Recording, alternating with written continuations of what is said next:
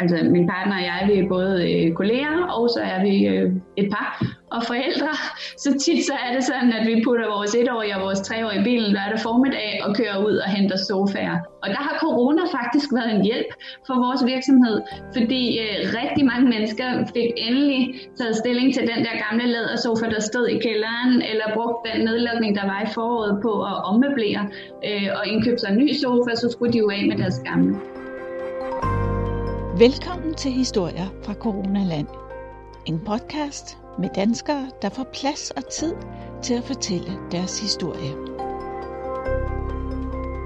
Jeg hedder Astrid Ågert, og øh, jeg er 33 år.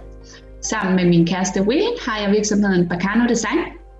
Og det vi gør, det er, at vi designer og syr tasker og accessories i genanvendt læder.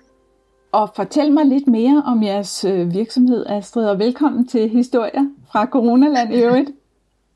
Tusind tak. Ja, men det kan du tro. Altså det vi gør øh, rent konkret, det er, at vi øh, redder gamle lædersofaer og slidt lædertøj fra at blive sendt på forbrænding, hvilket ellers er den, den øh, normale procedure, når man afleverer sin lædersofa hos øh, genbrugsstationen. Så bliver det smidt i containeren, det bliver kværnet, og det bliver sendt på forbrænding. Det vi gør i stedet for, det er, at vi øh, tager sofaerne og sprætter dem op og syr dem om til, øh, til elegant klassisk design. Vi syr både tasker, og så syr vi lidt forskellige accessories, altså nøglehængere og, og, øh, og forskellige ting.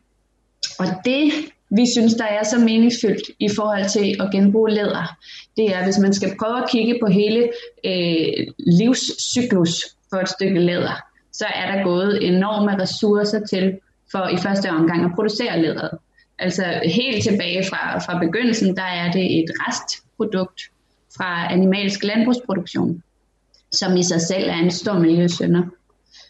Og når man så har huderne, som jo er det læder er, som er restproduktet, jamen så øh, hele processen med at forarbejde Altså gavningen og spaltningen, der bliver der brugt enorme øh, mængder af vand og enorme mængder af kemikalier, og ofte er det meget kritisable arbejdsforhold. Så hvis man skal tage den faktor med i, at man så har en lædersofa, som er blevet brugt et vis antal år, og så er ejeren enten blevet øh, træt af den, fordi den ikke er pæn at se på mere, eller ked af, at der er kommet en flænge i armlænet, og så sådan set smider den ud. Men et stykke læder, fordi det er et organisk materiale, så kan det, altså det har gang på jorden i mange, mange, mange år, fra en lædersofa ikke længere fungerer i en stue. Så hvis man tager de to faktorer sammen, altså de kæmpe øh, ressourcer, der er gået til i første omgang at producere læderet, og at det sådan set kan bruges i mange, mange år fra nu, så er det et meget, meget oplagt materiale og genbrug. Og så er det sindssygt lækkert at arbejde med, når man øh, altså tænker i design. Ikke?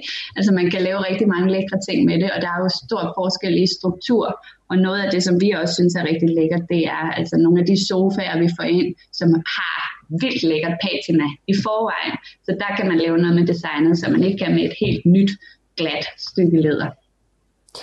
Og hvor får I så de her sofaer fra? Jamen altså lige nu, der gør vi det sådan set meget ad hoc. Vi annoncerer på Facebook, øh, at vi øh, kører ud og henter folks sofaer. Fordi det der er, og det er noget af det, som vi også arbejder med øh, i forhold til udviklingen af Bacano Design, det er at øh, få lov til at få de sofaer, som allerede lander på genbrugsstationen. Fordi der er, bliver smidt store, store mængder læder til forbrændingen. Men der er nogle, nogle, noget lovgivning, som siger, at så snart at en sofa er landet i containeren på genbrugsstationen, altså så er der fuldstændig øh, altså procedurer med, hvad der så skal ske med det, og ingen må fiske det op. Så på den måde så er det ikke en mulighed, når det først er afleveret. Så det vi gør, det er, at vi tilbyder at øh, køre ud og hente det hos folk. Og der har corona faktisk været en hjælp for vores virksomhed, fordi øh, rigtig mange mennesker fik endelig taget stilling til den der gamle lædersofa, der stod i kælderen, eller brugt den nedlukning, der var i foråret på at ommøblere øh, og indkøbe sig en ny sofa, så skulle de jo af med deres gamle. Så vi har faktisk, øh, altså, og vi modtager dem som donationer, og så giver vi så øh, som tak for donationen en rabat på, på et eventuelt køb hos Bacano Design. Så man kan sige, lige nu, der er det fuldstændig ad hoc. Vi kører selv ud og henter det og sprætter det selv op. det vi rigtig gerne vil, og det kommer vi også til at tale mere om, altså vi er ved at etablere os som en socialøkonomisk virksomhed i Holbæk Kommune, og noget af det, som vi rigtig gerne vil, det er at få en lædercontainer til at starte med som et pilotprojekt på den lokale genbrugsplads, så vi ikke skal køre rundt øh, og hente, fordi vi bruger også enormt meget tid på det. Og tit gør vi faktisk det, fordi vi er, øh, altså min partner og jeg, vi er både øh, kolleger, og så er vi øh, et par og forældre. Så tit så er det sådan, at vi putter vores etårige og vores treårige i bilen lørdag formiddag og kører ud og henter sofaer. Og nogle gange er det smadret hyggeligt, og vi har madpakker med og en lille skovtur, hvor vi nu end skal hente sofaen og andre gange er det øh, skrig og skrål, og vi kommer kun lige igennem øh, med fodring af finstanger undervejs, finstæng undervejs og sådan. Så på den måde, så kunne det være rigtig dejligt at have strømlignet, hvor får vi vores materiale fra. Øh, og det er en af de ting, vi så også arbejder på. Hvordan kan I overhovedet følge med? Der må jo være tusindvis af gamle lædersofaer, som øh, yeah. I får doneret ind. Ja, altså vi har sådan en øh, 100 km omkreds fra Holbæk, øh, hvor vi siger, at vi kører ikke længere, men mindre det er sådan, at det lige var 110 km, og det lå et sted, hvor, hvor det gav rigtig god mening for os en lørdag formiddag at hygge os. Øh, men ellers så siger vi, at vi kører ikke helt vildt langt. Og så har vi også opdaget, at vi skal være ret ops på, øh, at det er et røgfrit hjem og et dyrefrit hjem. Fordi vi har simpelthen været ude og hente nogle sofaer, som vi har måttet skulle arbejde rigtig, rigtig meget ved, med for at få røglugten ud. Så, øh, så det er sådan nogle erfaringer, vi har gjort os undervejs. Men udover sofaer, Astrid, hvad, hvad laver I så ellers i Bacano Design? Jo, altså vi laver jo vores egne design, som både er meget klassiske og elegante, netop med det formål, at det skal være tidsløst, og man kan bruge det på tværs af modefænomener. Så laver vi øh, reparationer og transformationer med samme tanke på bæredygtighed. Altså så det er både, hvis din lynlås er gået i tasken, eller hvis du skal have et nyt for i din jakke, vi har også nogen, der kommer med en øh, jakke, de har arvet fra deres øh, mormor, og som de egentlig synes er lækker, men som ikke sidder pænt. Altså så kan vi sy den til, så den kommer ind i taljen, eller kommer lidt op i skulderen, eller hvad, hvad der skal til, for at den sidder pænt igen. Og så laver vi custom design. Så hvis man ved, at man vil have en taske, som er så høj og så bred og i den og den farve, så laver vi det også. Og det er jo også med tanke på bæredygtighed, fordi vi tror på, at hvis du får en taske, som rammer lige præcis dine behov, så er det også en taske, du vil bruge i rigtig lang tid, og du vil bruge rigtig meget. Og jo mere et produkt er i brug, jo mere bæredygtigt er det.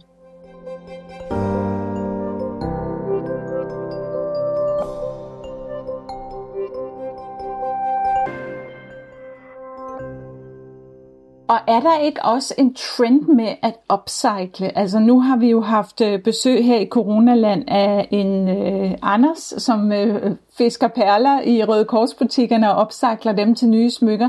Ser du en trend på upcycling? Ja, jeg ser helt bestemt en trend på upcycling. Altså, vi, man kan sige, vi er jo som virksomhed born green i den forstand, at, at vores aktiviteter i udgangspunktet er grønne, altså det er cirkler omkring genbrug og omkring bæredygtighed.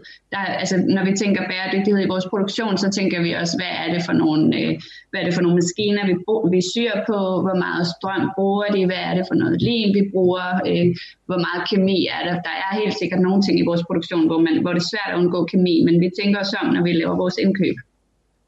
Og øh, så derfor så har vi hele tiden haft vores kundekreds, som er interesseret i bæredygtighed. Til gengæld så kan vi se, at den vokser, og den vokser, og den vokser, fra vi startede fra for fire år siden. Så jo, der er absolut en trend i tiden i forhold til bæredygtighed.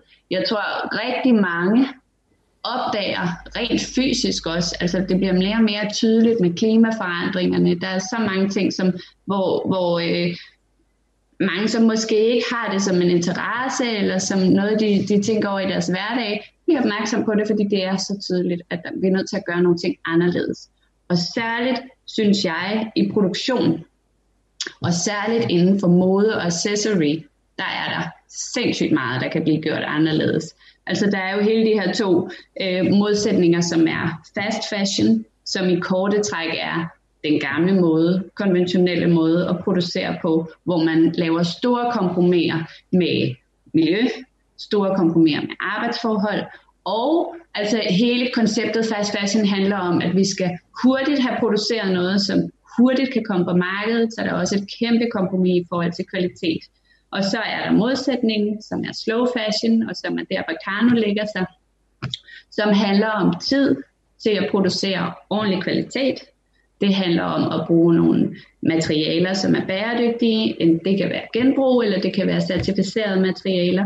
Og så handler det sådan set også om øh, selve designet. Altså det gør vi også, øh, når vi laver et nye design til Bacano, så tænker vi i, at det skal være klassisk, og det skal være tidsløst, sådan at det er noget, der holder på tværs af modefænomener. Så man ikke står med en eller anden helt vildt crazy gul taske, og så skifter moden, og så har man en oplevelse af, så er man også nødt til at skifte sin taske ud. Og det er sådan set også i forhold til kvalitet på taskerne, at vi syr noget, som også holder, så man ikke har en taske, der er gået hul i et halvt år efter, og så er man nødt til at skifte den ud. I virkeligheden så lyder I som noget, der var i gamle dage, og det er meget positivt ment.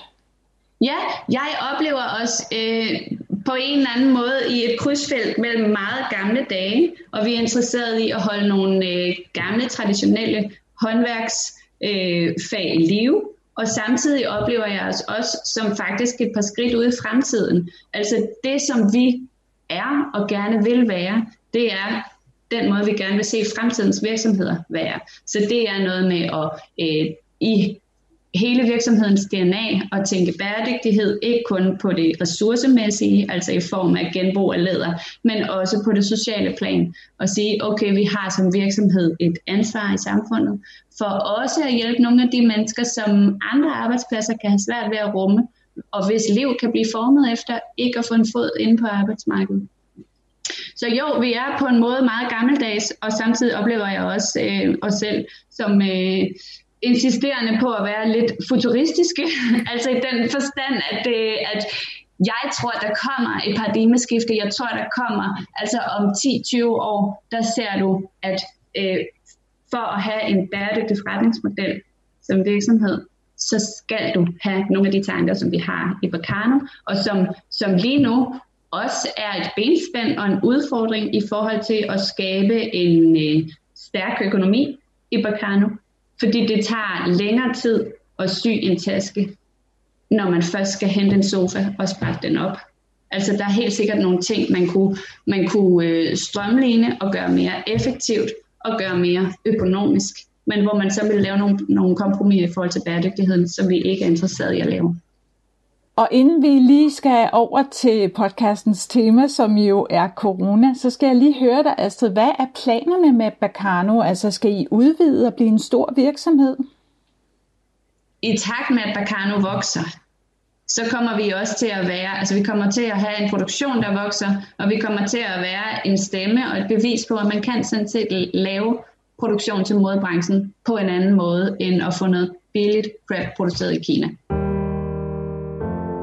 Historier fra Coronaland fortæller danskernes historier lige nu. Hvad har været øh, Bacanos største udfordring i coronatiden? Det, som var vores første største udfordring, det var, at vi før corona ikke havde en webshop og ikke var aktive på sociale medier. Vi levede af at sælge vores øh, design på kunst- og designmarkeder, og de blev jo alle sammen lukket ned. Så det betød, at øh, 100% af Bacanos omsætningsgrundlag, det forsvandt. Heldigvis så havde vi jo kæmpe store handlemuligheder, fordi vi ikke var online. Så selvfølgelig så lavede vi en webshop og blev aktive og strategiske på sociale medier. Der var det en det typisk børnefamilieudfordring, at vi jo i de første måneder havde børnene hjemme. Så det betød altså rent konkret, at på alle de fotos, vi tog til sociale medier, der var der øh, min søns hånd, der stak op, fordi han ville op til mor. Og, altså, du ved, så på den måde, så var det de der meget klassiske øh, udfordringer i forhold til at have arbejde, når børnene også var hjemme. Øh, men, men det som jo, altså det som slog os ud, det var, okay, hvordan skal vi tjene vores penge? Heldigvis, så var det jo oplagt at, at rykke online. Og vi har kunne se også, at vi sælger meget mere nu hvor vi er online. Så på den måde, så har det også, øh, der er to ting, der har været rigtig fedt ved at være online. Øh, det var hårdt at gå på markedet, og sætter en hel weekend af til det, og øh, er temmelig balleret i hovedet efter sådan en hel dag med at have snakket med en masse mennesker. Jeg kan rigtig godt lide det, men det var også øh, det var også hårdt, når det var en helt julesæson og en helt sommersæson, øh, nogle gange også i ugedagene. Samtidig så er det også meget sårbart, fordi et sommermarked udendørs i regnvejr, så kommer der bare ikke nogen mennesker, og så var det lige pludselig en masse penge, man ikke fik tjent. Så på den måde så er det rigtig rart, at vi øh, ansporet af corona er rykket online. Samtidig så har det at være på sociale medier også været en ret sjov proces, fordi vi er begyndt at øh, kommunikere dagligt udad til om Bacano, og det har sat gang i altså refleksion og tanker på nogle områder, som, øh, som vi selvfølgelig havde, men som er blevet meget mere udviklet, fordi vi snakker om det og kommunikerer om det dagligt. For eksempel den socialøkonomiske del. Altså vi har i lang tid snakket om, at selvfølgelig skal vi det. Og jo mere, at vi snakkede os ind i, hvad er det for en virksomhed, øh, vi er, og vi gerne vil vise ud af til, at vi er, jo mere blev det tydeligt for os, øh, vi endte med at have, et, øh, vi har lige nu et problem med at følge med bestillingerne, altså vi kan sælge flere tasker, end vi kan sy, så vi skulle tage en beslutning om, hvordan får vi øget produktionen, og alle de businessmentorer, jeg har sparet med, har sagt, send det hele til Polen og få det syet billigt, fordi det er der pengene er. Og så strider alting i mig, og jeg tænker, det kan ikke være rigtigt, at jeg skal have et bæredygtigt produkt, et produkt, hvor jeg råmaterialet har jeg i Danmark, ressourcerne, know-how, jeg har Will, som kan lave hele designet, kan skære det hele. Det kan ikke være rigtigt, at jeg skal sende det til Polen eller til Litauen, og så tilbage igen for at sælge det til Danmark. Det kan ikke være den model, der skal fungere. Så jo mere vi snakkede om, at det ikke var det, vi ville, jo mere blev det tydeligt for os, at det var den socialøkonomiske del, vi gerne ville. Og der kan man sige, at vi har jo både øh, i vores arbejdsgang rigtig mange processer, som de allerfleste vil kunne komme ind fra gaden og varetage fra den sofa op, eller sidde og lime og forberede taskerne til syning. Så vi kan rumme rigtig mange mennesker, forskellige mennesker med forskellige kompetencer. Samtidig så noget af det, vi også har snakket ind i, det er, at det håndværksmæssige har en terapeutisk proces, og det har vi også oplevet nu. Vi har vores øh, anden praktikant, i gang øh, på værkstedet nu. Vores første var desværre ikke øh, et sted, hvor hun kunne varetage et job overhovedet. Der var alt for mange altså, udblivende dage. Men de dage, hvor hun sådan set var her, der var hendes udmelding, fordi vi var selvfølgelig interesserede i at høre, hvad, hvordan oplever du det her forløb. Hun havde rigtig store problemer i sit privatliv, og det hun siger, det var, det var helt vildt rart for hende at bare at sidde og fokusere på et håndværk og få tankerne et andet sted hen.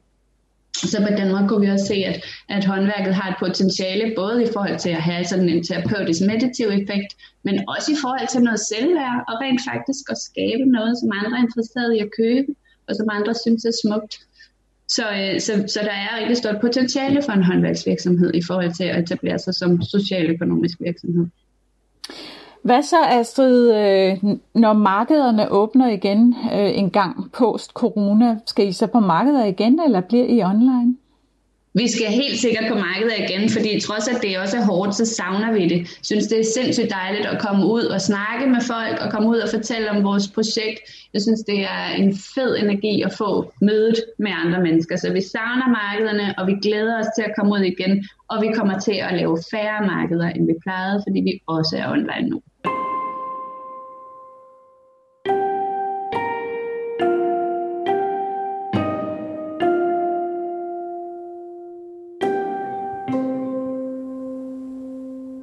Med hensyn til corona og, og din lille familie, jeres lille familie personligt, hvad har det så haft af udfordringer for jer? Jamen, ja, altså faktisk så var øh, det første, der skete, det var, at øh, vi som helhed, som familie, trives rigtig, rigtig godt med nedlukningen af institutionen at arbejde herhjemme. Jeg tror, jeg var helt sikkert øh, udfordret i forhold til, og, hvornår skal jeg arbejde, hvornår skal jeg lægge telefonen væk, hvornår er det okay at gå på legeplads med ungerne og bare sidde på en bænk og arbejde på telefonen.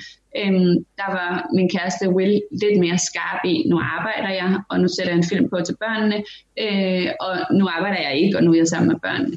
Så det var helt sikkert min udfordring, men som familie, som helhed, trives vi sindssygt godt med at være meget sammen, især vores børn, og komme væk fra institutionen i virkeligheden, og være sammen med mor og far i hverdagen, også selvom der var rigtig meget tid, hvor de ikke skulle leges med, men hvor de simpelthen skulle finde ud af at underholde sig selv. Og det er svært, når man er et år og tre år.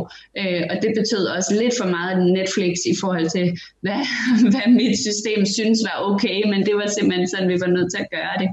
Øhm, så, så, så jeg tror, jeg er den eneste i familien, som har oplevet lidt corona-stress i forhold til at skulle arbejde og have børnene hjemme det var svært for min pige, særligt vores treårige, at komme tilbage, da institutionerne åbnede igen, fordi så havde hun været hjemme. Vi holdt hende hjemme lidt ekstra tid, fordi så faldt det sammen med vores sommerferie, og det passede super godt. Så hun havde været hjemme næsten et halvt år, før hun kom tilbage igen, og det var rigtig svært. Er der noget, som du har set, hørt eller oplevet i løbet af den her coronatid, som har øh, bidt sig fast i dig, som har gjort et indtryk på dig? Ja, der er rigtig mange ting, jeg har, har set, som har gjort et indtryk. Jeg tror, hvis jeg lige nu, og det er sådan set ikke så meget i forhold til, til direkte til Bacano Design, men så er det sådan øh, snakke og tanker omkring det paradigmeskifte, som er nødt til at ske, og hvor vi i mange år har fokuseret på økonomisk vækst og økonomisk vækst og økonomisk vækst og mange har haft en tanke om, der er måske et eller andet, som ligesom sætter verden på en anden kurs. Og det kan godt gøre, at jeg, trods at jeg godt kan se corona som en øh, pandemi med altså frygtelige, tragiske udfordringer for den enkelte, der bliver ramt, og de familier, som ikke får lov at sige farvel til deres døde, altså de personlige tragedier, det er, så kan jeg også godt se corona som en katalysator for en forandring, som faktisk er nødt til at ske. Lige pludselig fik vi alle sammen meget, meget mere tid med vores familier. Lige pludselig så var der ikke lige så meget øh, fokus på, at man skulle løbe rundt og nå alle mulige aktiviteter, altså så stressniveauet, der potentielt kunne falde, potentielt kunne stige, hvis man ikke kunne finde ud af at takle den forandring. Øhm, så sådan lidt på et højere plan, at corona har været en eller anden form for, for spark til at sætte en anden form for, for tilværelse i gang hos mange. Så du tror ikke, at vi vender tilbage til business as usual, når det er, at vaccinen kommer, og vi alle sammen bliver raske? Det tror jeg, at vi gør. Jo, jeg tror bare, at mange vil have den erfaring og den tanke med, at man kan også gøre nogle ting anderledes. Jeg tror bestemt ikke, at corona har lavet en revolution i, hvordan vi lever vores liv, men jeg tror, at den er medvirkende til, at vi har nogle tanker omkring, hvordan kan vi gøre nogle ting anderledes. Fordi jeg tror, at så snart vaccinen er der, så vil vi alle sammen... Jeg tror, jeg tror på en krammerevolution, når vaccinen endelig er der. Alt det fysiske kontakt, som vi har behov for, og som vi ikke har kunnet dyrke i de sidste par måneder, det tror jeg, det kommer til at være... Vi kommer alle sammen til at gå rundt og kysse og kramme i gaden. og med disse ord, Astrid, så vil jeg sige tusind tak, fordi du var med i Historier fra Coronaland. Mange tak, fordi jeg måtte.